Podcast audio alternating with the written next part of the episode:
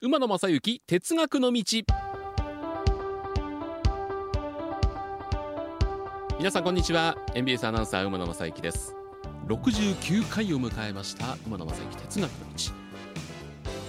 今年中あ今年えー、っとだからあと30回でしょ。100回は今年は無理かも。半分終わってますもんね。来年ですね。100回はまたどでかいことをやりたいなというふうに思っておりますがあの結構ですね、えー、だいぶ鉄道好きの方にはあの浸透してきまして聞いてますよって言われることが増えてまいりました。非常に嬉しく思っております。毎回毎回どんな話をしようかなということで。そうですね。まあラジコで同じような鉄道番組をやってる他局のアナウンサーの番組であるとかあるいはま地上波だけではなくて BSCS でやってる鉄道番組もいろいろ見てるんですけども、まあ、そういうこの趣味を仕事に結びつけてる、ま、仲間と言わせてもらうとやっぱりこの間臨時運転の時に出てもらった斎藤幸乃さんというのはこれもうピカイチじゃないかなと思うんですね。この間はあの BS 日テレの中川家の礼二さんと友近さんがやってる妄想トレインっていうのがあるんですけどもこれに出てましてねすごいですよねこの2人と共演してるっていうのがすごいんですけどもその斎藤幸乃さんがあのこの配信でもいろいろお話をしたことがあるんですけども NHK の朝の土曜日7時半から8時までの関西ローカルのニュース番組の中で月に1回鉄道のコーナーを持ってまして、まあ、これは必ず見ることにしてるんですけどもここで斎藤幸乃さんが非常に羨ましい体験をしているのを先日見ましたんで今日はこんな話をしていこうかなと思っております。今回のテーマはこちらです。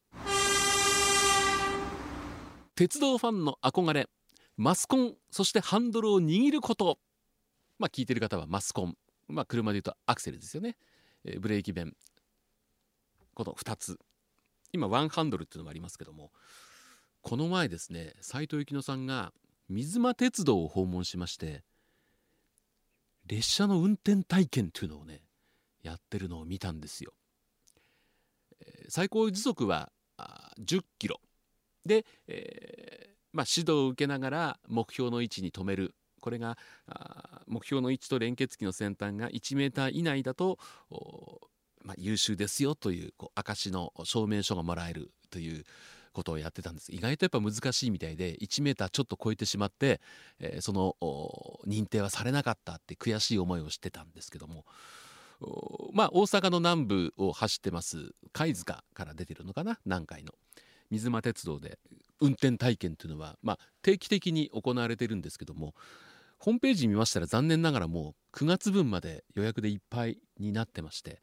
えー、経験できないなと思って。まあいろいろホームページを調べたら関西ではあの北条鉄道でも区間としては50メートルという距離って書いてあったんですけどホームページには。でディーゼルカーを運転する経験ができると。いうことでこれも日程はですねホームページに出てまして毎月20日締め切りの25日発表ということになってますんでちょっと経験僕もしたいんでこの北条鉄道のホームページはこまめに見てみたいなというふうに思ってます。1万円でですよ50メートル運転できる。これ510倍の500メートルを10倍の10万円で運転させてくれるって言ったら僕10万円払いますけどね。500m あったらいろんなことできますよ。まあ、500m っていうのはあの車庫の中にはそんだけ長い区間ないんでどうしても営業路線出るんで現状無理だと思うんですけどもまあいろいろ調べてみると全国各地に運転体験のできるところっていうのはあるんですけども JR でもやってるんですね。秋田支社とかそれから岡山支社でもいろいろやってるというホームページに情報が出てますし。ただ現時点でごめんなさいね皆さんにお伝えするのが本当に遅かったんですけどもこの夏休みに体験しようというのはほぼほぼいっぱいで無理なんで、えー、いろんなとこ調べてこれからいつ頃行けるかっていうのをこう調査する。大体ですね、まあ、1万円台、えー、JR の秋田支社がやってるのが2万円だったかな。あいうのがあるんでちょっと皆さんあそうそう聞いている方の中にはですね実際に運転体験をしてきたという方もいらっしゃると思うんで実際に自分で運転してみてスピードは出せませんけども自分で憧れの列車を動かしてみてどんな感じだったのかいう何かこう感想のお便り何かいただけると嬉しいなというふうに思っておりますが。私あの実際に阪急電車で乗務員の養成に使っているシミュレーター。これはやらせてもらったことがあるんですけどもやっぱりねあのシミュレーターってあのゲームの電車で GO とかでもそうですけどもあの重力がかからないんでどうしてもこのなんだろうやっぱりゲームなんですよね。うん、あそうそう。僕ね取材で行って何回の教習所でもねやらせてもらったことがあるんですけどもその時には教習所の方言ってやっぱりねこう体でこう重力が感じられないところがやっぱりこのシミュレーターと実際の違いで難しいとこですね。そこまで表現できてるシミュレーターってあったりするんでしょうか？なかなかないでしょうね。でまあ運転は難しい。じゃあシミュレーター。シミュレーターがあるような実はあのホテルが今すごく増えてるんですね。あのー、例えばトレインビュー線路のそばにその部屋があって部屋から鉄道が見える中で、えー、シミュレーターをやってみるというもう泊まることが目的という寝るのが目的じゃなくてその部屋にいることが目的という部屋がこれも調べてみると結構ありましてあのー、関東に JR 系列 JR 東日本系列のホテルメトロポリタンというホテルが、各所にあるんですけどもこの中でも池袋とか丸の内川崎埼玉新都心この辺にあるホテルがですねそういう鉄道プランというのがありましてただあの大体どのホテルも1室しかないんで、えー、ファンの方で早く埋まってしまうということがあると思うんで今言ったような池袋丸の内川崎埼玉新都心に行く予定のある方はですねちょっと早めに調べてこの部屋を取っていただく。ただやっぱり通常の料金よりはいろんなものが取り揃えてあるんでちょっとお高めになってるんですけどもちょっとねそういう鉄道ルームっていうのを皆さん一回行ってみたらどうかなというふうに思います。でこの、まあ、鉄道と、まあ、コラボしたホテルの部屋トレインルームとでもいいんでしょうかね。いうのはあの結構各地にあるんですけども関西でも調べてみるといくつかありましてそのうちの一つがフレイザーレジデンス南海大阪。これ難波にあるホテルなんですけどもここにねトレインルームというのがあるんですね。でここは何といってもあの運転シミュレーター。あの壁紙にラピートの車体が描かれた。その壁紙を見ながら実際に運転手さんの教習なんだかでも使うシミュレーターで楽しめるこれは贅沢ですよなおかつ南波駅を見下ろすベッドルームがあって、まあ、そこで実際の南海電車を見て脳裏に南海電車の姿を焼き込んでからこのシミュレーターをやってみるというのは非常にこれ贅沢かなというふうに思うんですね。あの実際に特急サザンで使われていたクロスシートの一部が置いてあったりとかいろんなものが置いてあるグッズがあるんですね。これただお高めで1部屋3万9000円から。これはちょっと高いですか？高い。これを高いと思うか安いと思うかこれもファンの方によっては全然違うと思うんですけどもあの僕はねまあまああのこのフレーザーレジデンス南海大阪の中では最も広いあとベッドルームが2つあるタイプ。リビングルームがあって1つベッドルーム2つバストイレ2つ、まあ、最大4人が泊まれるんですけども、まあ、どうせだったらこれ独り占めしたいなというふうに思いますけどもあのー、まあ週末とか繁忙期によっても値段は若干変わってくると思うんですけども1泊3万9000円からいうことで。これもですねでもやっぱり鉄道好きの方にはもうや経験しましたよっていう方がいらっしゃるかも分かりませんのでもし経験した方がいらっしゃったらちょっとまた感想などもお聞かせいただきたいなというふうに思います。それからあもう一つ。京都タワーホテルのですねえー、京阪電車トレインルームというのがあるんですよ。これはあの、昨年の9月に引退をしましたあのラッシュ時対応のゴトビラ車っていうのがありました。5000系。これの部品をいろいろまあ置いて今はもう営業路線では走っていない5000系のいろんなものを感じてほしいという部屋がこれあるんですね。これ期間限定で今年の2月1日から来年の1月31日までしか体験できない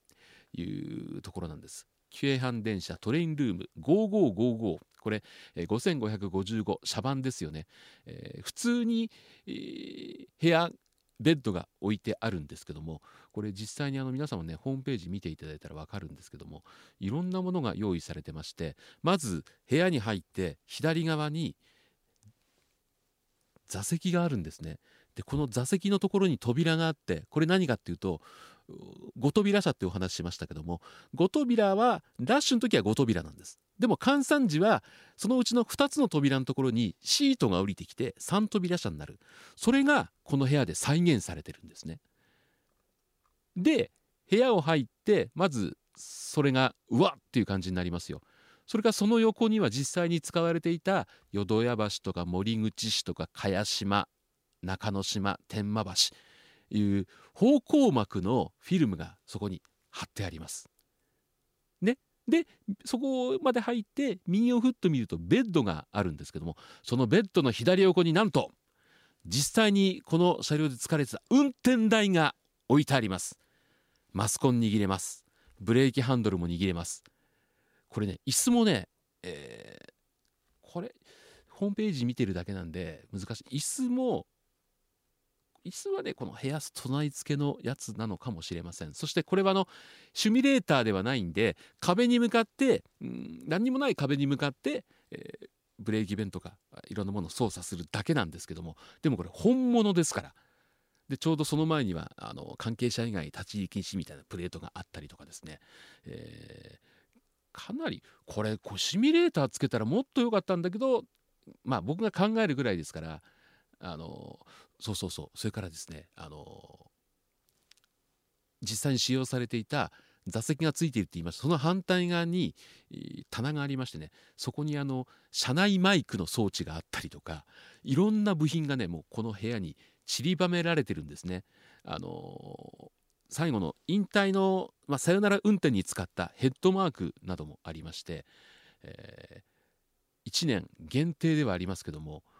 これはすごいですよ。ぜひ皆さん、あのこれ結構予約1日これ1室しかないんで当然1人1回あの1人しか泊まれない。これツインのベッドなんで2人で泊ま2人で泊まってもこれ1人ですよねやっぱりね。鉄道ファン同士で、えー、泊まりますとですね、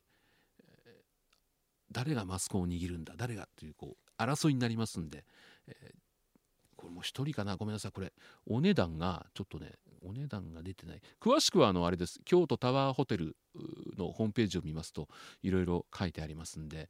えー、すごいな。これだからこれからはこういう例えば阪急電鉄さんもトレインビューの部屋がホテル阪急インターナショナルこの MBS の社屋の横のホテルにはトレイントレインビューっていうのは結構ありますよね今全国各地にね。えー、僕も一回東京出張で、えー、これえっ、ー、とね、え会社の仕事で行った時に会社が取ってくれたホテルが横にあの東北上越北陸新幹線が真横を通る部屋があったんですよ。これは飽きないしあそうそう岡山に行った時にも岡山の駅前のホテルに泊まった時もですね、え窓を開けると眼下に山陽新幹線が見えたりとかいう部屋があったこういう部屋行くとですね鉄道ファンは本当に空いてる時間がなくなりますね、えー、暇な時間がなくなるというふうに思ってるんですけども全国各地にこと鉄道にちょっとこう特化したホテルあると思いますんで皆さんからの情報ちょっと私は今日23しかご紹介できなかったんですけどもこんな鉄道に特化したホテルがありますよっていう情報あると思います。あの東京新宿には小田急系列のホテルがやっぱりそういうのに特化したホテルをやってるで眼下には小田急線が実際に走ってるとか見られるっていうこともどっかで見たことありますんで全国各地の鉄道に特化したホテルトレインルーム。そんな情報がありましたらですね、え、皆さんにご紹介できればこの夏の旅ちょっと夏のまあ、ハイシーズン終わった後だったらまだ空いてるかも分かりますんで、えー、皆さんで鉄道ファン皆さんでこういう情報を共有できたらいいなというふうに思っておりますので皆さんからの情報をお待ちしております。では皆さんこの後もご安全にお過ごしください。